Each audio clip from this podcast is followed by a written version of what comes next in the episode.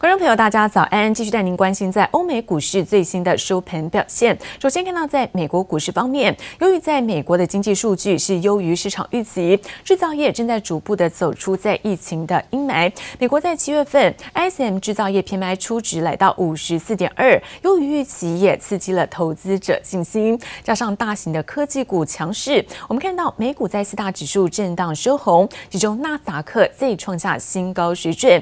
美股中场道琼收收高了两百三十六点，涨幅部分是百分之零点八九。科技股纳斯达克涨幅百分之一点四七，再创下新高，来到是一万零九百零二点。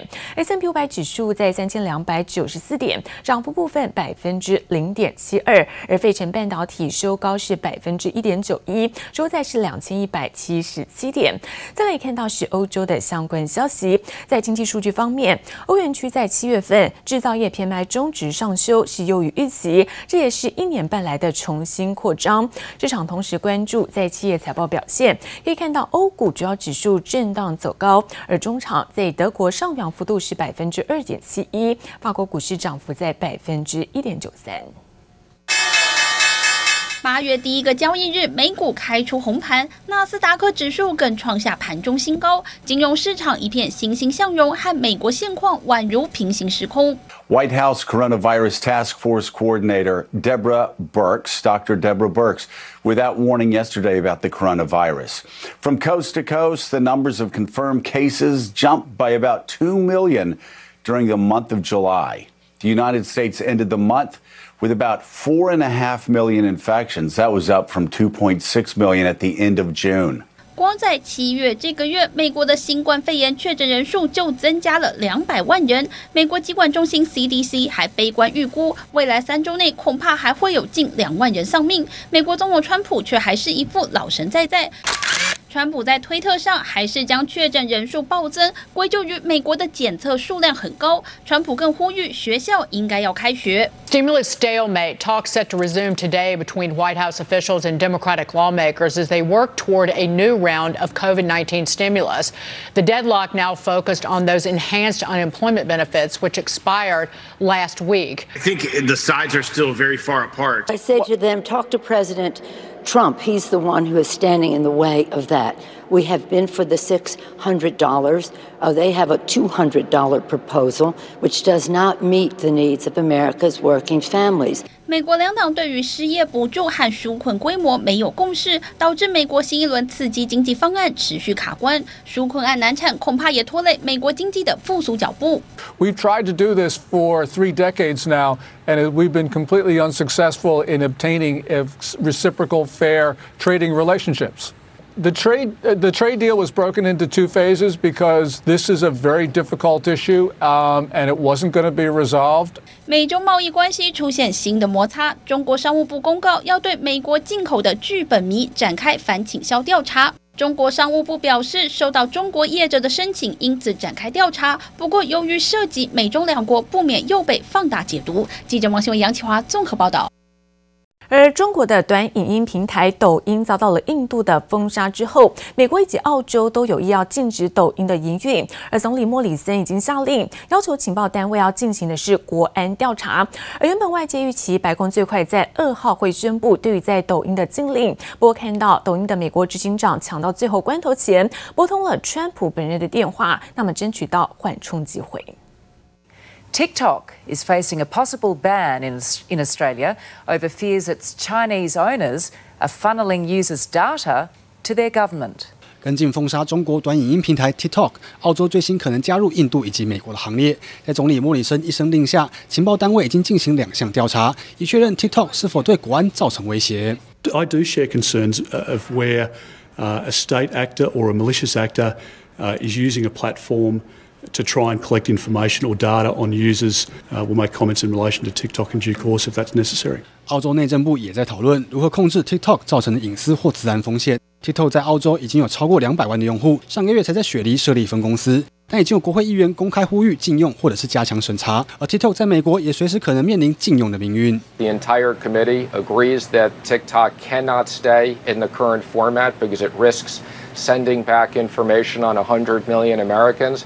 由于收购 TikTok 的美国科技大厂微软，最新和美国总统川普乔好，会继续协商和 TikTok 之间的收购案，代表川普政府短期内还不会出手封杀，但已经引发中国不满。特朗普他真心想让 TikTok 死，至少呢，让他先死几个月再说，熬过去竞选前的这一段。中国媒体《环球时报》总编胡锡进批评这是流氓政府的野蛮出手，但也坦承中方能够采取的反制措施很有限。不过，美国国务卿庞培欧则暗示，美国对付的可能不只有 TikTok。President Trump has said enough, and we're going to fix it, and so he will take action in the coming days with respect to a broad array of national security risks that are presented. By software connected to the Chinese Communist Party，美国可能扩大管制中国软体，中国反击，美国对中国企业做有罪推定，根本是双重标准。美中角力越演越烈，美国要求加拿大引渡中国科技巨头华为财务长孟晚舟一案。加拿大司法部最新的文件显示，已经有足够证据能将孟晚舟引渡到美国受审。不过，全案还卡在引渡程序审理，最快要等到明年四月才完成引渡听证。法律攻防战短时间内难以落幕。这里目杨启华综合报道。而特斯拉 CEO 马斯克的火箭公司 SpaceX 再度写下新的里程碑。SpaceX 的飞龙号太空船在美东时间十二号下午的两点四十五分，也就是台湾时间昨天的清晨，成功将两名太空人从国际太空站是送回地球，这创下民间企业和美国 NASA 合作完成太空任务的创举。四个大型降落伞带着太空船缓缓降落在美国佛罗里达州外海。SpaceX 和美国太空总署 NASA 的太空计划宣告大成功。Splashdown. As you can see on your screen, we have visual confirmation for splashdown. 这是美国睽违四十五年罕见透过降落方式让太空船在海上降落。SpaceX 的飞龙号太空船将两名美国太空人送上国际太空站，结束六十四天任务后，又将他们平安送回地球，创下民间企业的首例。Great day for the United States of America. I want to thank our, our SpaceX partners and, of course the Commercial Crew Program here at NASA. What an amazing day. Uh, today we really made history. So I just want to say congratulations to SpaceX and Elon Musk. SpaceX 替民间企业参与太空任务写下新的里程碑。身兼 SpaceX 和特斯拉 CEO 的马斯克全程紧盯太空船降落情况，见证这历史性的一刻。You know, I'm not very religious, but I prayed for this one. You know, I think this is something that the whole world can take. Uh, Some some pleasure in and and can really look at this as an achievement of humanity。太空任务圆满成功，马斯克也松了一口气。NASA 还计划继续和 SpaceX 合作，将太空人送上月球甚至火星。马斯克在太空领域颇有斩获，在电动车市场也一枝独秀。特斯拉六月在中国的新车注册量比前一个月大增三成。马斯克接受美国汽车新闻采访时，大赞中国人勤奋又努力。Um, China rocks, in my opinion. Um, you know, the energy in China is great. People there are, there's like a lot of smart, hardworking people, and they really are, they're not entitled, they're not complacent. 马斯克一方面称赞中国，还反酸美国人安逸久了，态度自满，和中国形成强烈对比。Whereas I see in the United States, uh, increasingly a uh, much more complacency and entitlement. Uh, especially in places like the Bay Area and LA and New York. You know, when you've been winning for too long, you sort of take things for granted.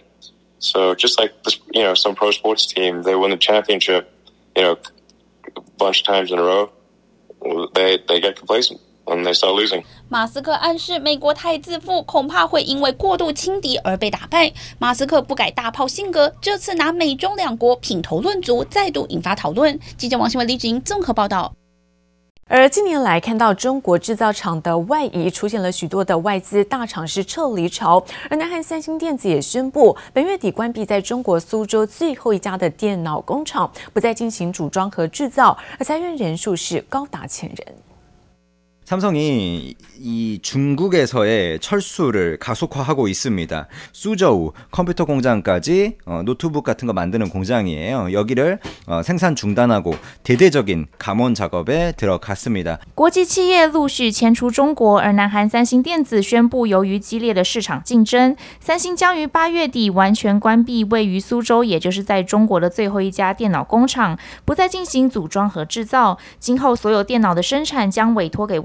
外部公司代工，工厂裁员的规模大约有一千人，并且只保留研发部门。以三星在 PC 跟 NB 这一块的市占率是非常的低啊，前五名都排不到。